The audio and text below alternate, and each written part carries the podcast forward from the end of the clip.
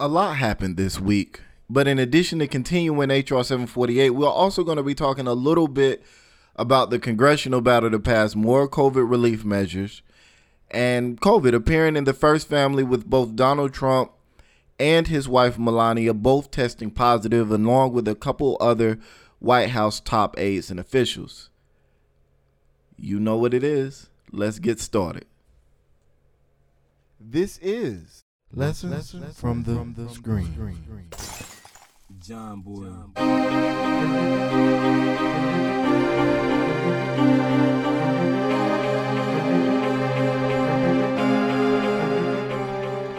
Welcome to Lessons from the Screen, the show where we give you a review of whether or not any information that you can get from any particular screen of any particular kind is worth your time. We waste our time, our energy, and our brain power so that you don't have to.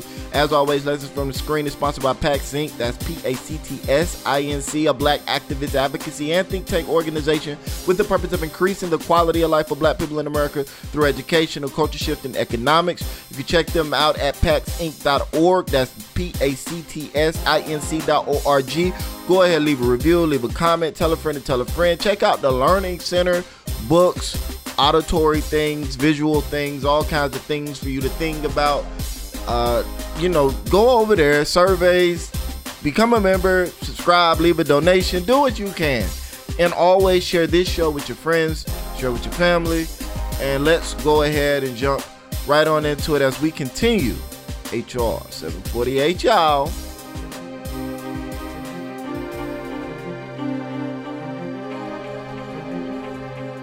So we only have two more shows to go in this series, and then we are going to be all done unless uh, I extend it into a third show, which is not something I'm thinking about doing right now.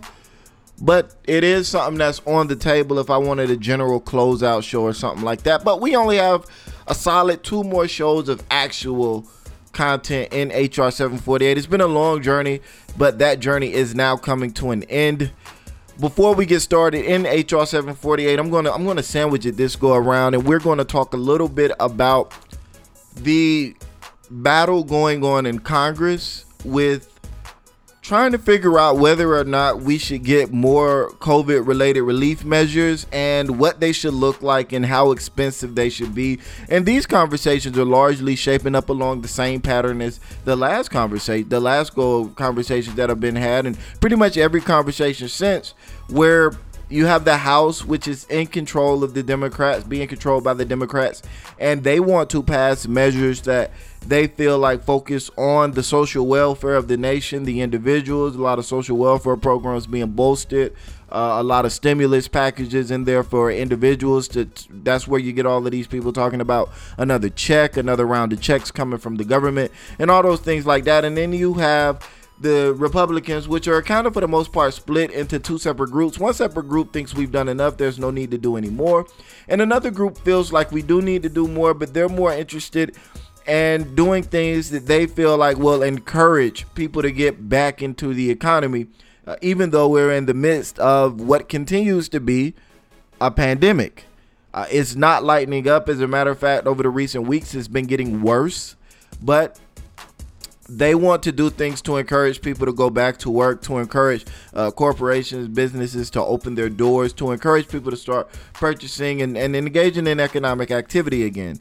So those are the two schools of thought, and they both, on both sides, on all sides, written their own pieces of legislation. And in terms of the House, they've actually passed various pieces of legislation that have virtually no chance of getting through the Republican Senate, but they're passing these things just to kind of make the case that these things that that they did something. They want to be able to say that they accomplished something, that they tried to do something, whether it actually came to fruition or not. Uh, they'll deal with that later, as they undoubtedly will blame the Republicans for not passing the measures and the Republicans are largely looking to do very similar things in the Senate. So that's that. Do I think there will be another round of legislation passed? Well, that depends on what happens. Uh, honestly, at this point, I think it depends on what happens with the first family, with Donald Trump, Melania Trump, uh, Kellyanne Conway has been uh, said that she has it now. Hope Hicks was the one that they believe brought it into the White House. And that actually is a perfect segue. So I guess I'm not going to do the sandwich method. But with the with Donald Trump and his wife and top aides now coming down with COVID, I think a lot of what's going to come down the pipeline in terms of further assistance from the government to the American citizens is going to depend on how Donald Trump handles COVID. If he gets through it just fine with no problems whatsoever, emerges miraculously well, we're going to be dealing with a very different beast. Now, there has been some shocks to the system in terms of he can no longer claim that it's a democratic hoax something that he stopped doing long ago but something that definitely had a major impact in the way that many Americans perceive the threat of the coronavirus. But if he if he gets through this thing fine with no problems whatsoever, I don't know that the government will be behind. I don't know that he will use his bully pulpit to push another round of reforms. And that's just based off the fact that he's very narcissistic, he's very central in his view and everything centers around him and his experiences. And if his experiences with COVID aren't that bad, then he isn't going to be one that's going to be encouraging the Republican senators, and this is his Republican Party, to issue out more reforms. You're likely going to, at that point, also see him taking a more firm stance in terms of uh, disagreeing with the doctors and the health specialists out there that are making various recommendations. You're likely to see him begin to be more forward and more blunt with his criticisms of healthcare agencies and his own healthcare appointed officials. And you are, in addition to not never hearing the end of how he defeated the coronavirus, which would be another story for him to tell, similar to the story that he continues to tell about how he defeated Hillary Clinton. Uh, you will never hear the end of it every rally, every this, every that, and not only that, but his fans and his supporters will become even more engaged in the the bluster and the bombast that is Donald Trump. And those people that have succumbed to the coronavirus will probably be labeled as weak, will probably be labeled as uh, people that were already compromised people that were going to die anyways. There'll be some spin on it that's negative in terms of the people that have already died from the coronavirus that will even further diminish the seriousness with which we should be taking this pandemic compared to uh, how we actually are taking this pandemic. Meaning to say, and I know that was a very weird way to word that, but what I'm saying is people will take it even less seriously. So, if, however, he gets extremely sick. Heaven forbid he dies. Nobody wants him to die. Well, some people do. I don't want him to die. But heaven forbid, you know, he dies. But if he gets really, really sick, but still manages to pull through, provided that he is still in power when he pulls through, he hasn't been, you know, removed from office for being unable to do his job or voted out, whatever the case might be if he gets really sick and he's still in power when he recovers, then we will be seeing, I believe, an administration that takes the virus a lot more seriously. And we will be seeing another round of COVID measures that will be just as big as this round that we're currently going through right now. So I think a lot of right now, a lot of the future of the legislative piece of dealing with COVID is largely going to depend on the condition of President Trump and his wife and his top aides. So I think everything changed in terms of the legislative future of policies and release measures, relief measures when he got sick.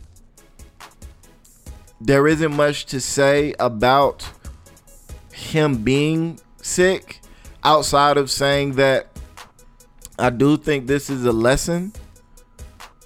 And this isn't on no political partisan, you know, anything like that. But I do want people to take note that a lot of the people that are claiming that this thing isn't that serious and it's not that big of a deal, a lot of those people are getting infected. A lot of those people are getting sick. And there's a reason for that. That's because they're not taking it seriously. So, I just want to harp on that the need to take it seriously. I know a lot of people are under the impression now that everybody's going to get it regardless. That may or may not be true, but that doesn't mean we should just allow it to happen because one, uh, it's been proven now that getting it does not confer permanent immunity, which means if we just accept that everybody's going to get it, then we have to accept that everybody's going to continue to get it and that it's just going to be a fact of life. And many of these people also don't believe in vaccinations, which means that they're open to just it being something similar to a regular flu the part that's missing in all of that is this thing is a lot worse than a regular flu. It's a lot more deadly, a lot more dangerous than the regular flu. Even if it isn't killing you, for a lot of people, their lives are being permanently altered negatively, where they're going to have to physically deal with the consequences of having caught this virus, even though they're still alive and they survived it. That's something serious. And then you also run the risk of the virus mutating. Every time somebody catches it, every time a cell explodes or a new replication process is started, you increase the opportunity or you introduce another opportunity for viral mutation that could increase the lethality of it, the contagiousness of it, or the mutability of it. None of those things are things that we want to happen and now that it's appearing in the water supplies in the Great Lakes and in various colleges, it's been reported that it's showing up in the water supplies there. We've got to take this thing more seriously. We've got to stop pretending like it's not that big a deal. Even if you do believe that it's government sponsored, it doesn't matter. It's out here now. We've got to start moving and taking steps to be serious about it. That's all I'm going to say on that. So, without further ado, let's go ahead and jump into HR 748, starting with section 420 40 21. So, Section 4021 covers the credit protection during COVID 19 program, and this section basically requires that entities that make a deal with someone regarding a payment arrangement needed because of COVID report to credit agencies that the person is current or whatever the status was before current uh, before COVID happened. So basically, they can't change your status. Whatever position you were in, if you make a deal with an agency, they have to keep you in that position. Uh, and this applies as long as the person has or continues to honor the modified agreement.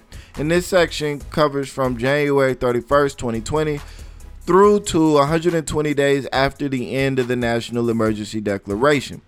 Section 4022 covers the foreclosure memor- moratorium and consumer right to request forbearance. And this section allows borrowers with a federally backed mortgage to request and receive a six month forbearance with only re- with the only requirement being a certified statement of hardship caused directly or indirectly by COVID. And this forbearance period can be extended by another six months at the request of the borrower and can be shortened at any time, also at the request of the borrower. And it is initiated, it also initiated a 60 day freeze on foreclosure starting March 18, 2020. That's over now. And forbearance, for those that don't know, is a process during which uh, borrowers can pay a reduced rate or make no payments at all. It's an, it's an agreement with the person that gave the loan. Uh, but interest still accrues as normal and the account must eventually be paid in full. It is not a forgiveness program. Now, Section 423 covers forbearance and residential mortgage loan payments for multifamily properties with federally backed loans. And this section provides multifamily home borrowers up to 90 days, 30 days the first time, with two 30 day extensions coming out to 90 days in total of forbearance. And borrowers re- receiving forbearance may not evict or charge late fees to tenants for the duration of the forbearance period. And this section ends either at the end of the national emergency or December 31st, 2020, whichever occurs first.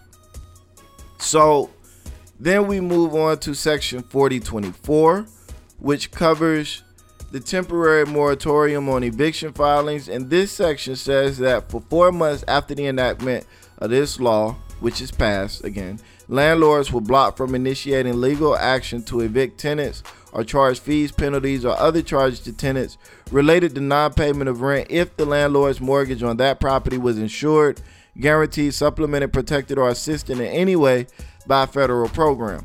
And I want to draw attention to these last three uh, sections because there was a lot spoken about these in the news and all over the place where people are saying you can't be evicted. And that isn't actually true. There were evictions happening during the pandemic. If you own your property outright, you can do whatever you want. The government can't stop you from doing what you want. What these sections essentially meant was that if you had a landlord who had a loan, or if you yourself had a loan that was federally backed by the government, that was federally guaranteed by the government. So we're talking about VA loans, Sallie Mae, or Fannie Fannie Mae. Uh, you're talking about all of these government programs that people can utilize to get houses. If you were or your landlord were a part of any of those, you could not be evicted. The process could not be initiated during the moratorium period. Now, of course, those are closed now. But if your landlord was not in one of those programs, or you yourself were not in one of those programs, then if you were dealing with a dick, they could kick you out. That's just what it was.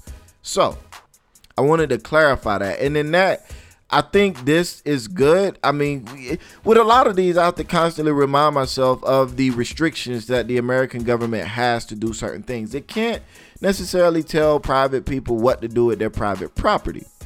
That's a double edged sword.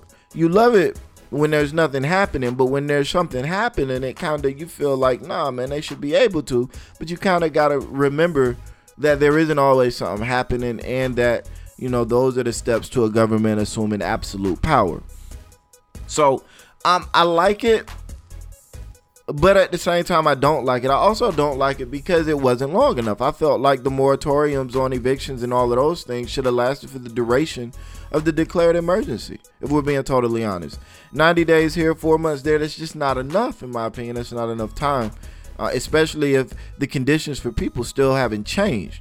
Now, and I know in a lot of cases, some people have bumped into landlords that were willing to hear them out or are dealing with banks and other entities that are willing to work with them. But in a lot of cases, that's not the case. In a lot of cases, people are anxious to get certain other people out of their properties for various reasons. Some of them legit, some of them not. So I don't, I just don't feel like it was long enough. The moratorium was long enough. So moving on to section 4025, protection of the collective bargaining agreement. And this section basically says that no government agency or government personnel can condition the issuance of a loan or guarantee on an eligible businesses entering into negotiations with labor unions. This makes sense. I don't necessarily I can't say I like it but I don't not like it, but it makes sense. You you can't strong arm people into assistance that they need, but I do feel like they should have made government or corporations over a certain size be able to prove that they needed the assistance, something that has not been done thus far with any of these uh, legislations, especially the ones talking about uh, corporate access to assistance funds. Personnel, people have been required in certain instances to require to to show their need. Um, especially people applying for the PPP, small entities have been required to show their need or to at least be able to show income prior to what they had going on last year. And if you didn't have nothing going on last year because you started your business, then you know you were in a difficult place. You could still get funds, but you were in a kind of difficult place. Uh, but a lot of the resources that we've seen made available for corporations as a part of this this act have been made with the uh, prohibition or with the regulation that they prove the need has been stripped. That proof of need has been removed. So I do have an issue with that. But all in all, like I said earlier, we got eight sections to go. Tell me what you think tell me what's going on. I do think I'll take a, a small bit of time at the end of the last show to kind of talk about overall impact that this thing has had on black people, not just uh, COVID, but in this piece of legislation as a whole. Uh, because I've, I've kind of gotten into just explaining what's happening and not really giving my take on it from the black community perspective. And I did that just so we could get through it. I knew this would be a long a long series uh, because this is a big piece of legislation. So I figured I'd save the bulk of my opinions on various things for the end, and it's not going to be that much actually. It'll probably only be an additional two or three minutes at the end of the last show. But let me know what you think. Let me know how you feel about it. Let me know how you feel about the first family catching COVID. Let me know how you feel about uh, HR 748. Let me know how you feel about the legislation op- options and opportunities that are being passed. And I will see you next week. This is Lessons, Lessons from, the, from the Screen. screen. John Boy.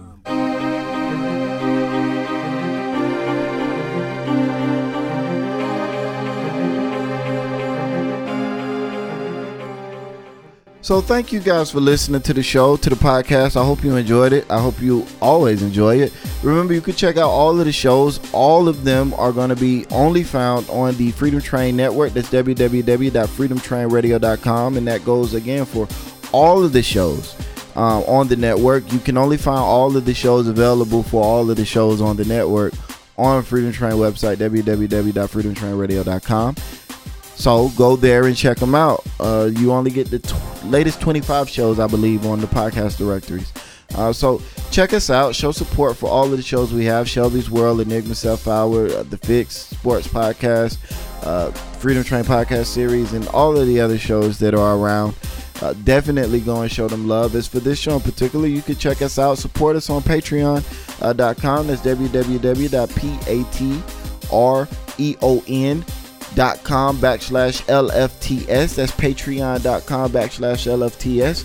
And there you can drop us, you can show support by uh, sponsoring the show, giving us money every month, giving us money per episode, uh, and just letting us know that you support us. And by doing such things, you allow us to be able to spend more time creating and composing the shows. Shows like this series and shows like a lot of the series that we do take a lot of time to put together. We're talking about hours upon hours upon hours of research, and it'd be nice to be able to take the time to do those shows and do them correctly the way we really want to do them, and also to be able to do them more frequently because a lot of these shows should probably be done a lot more frequently. So, love you. See you next week. Hope you have fun.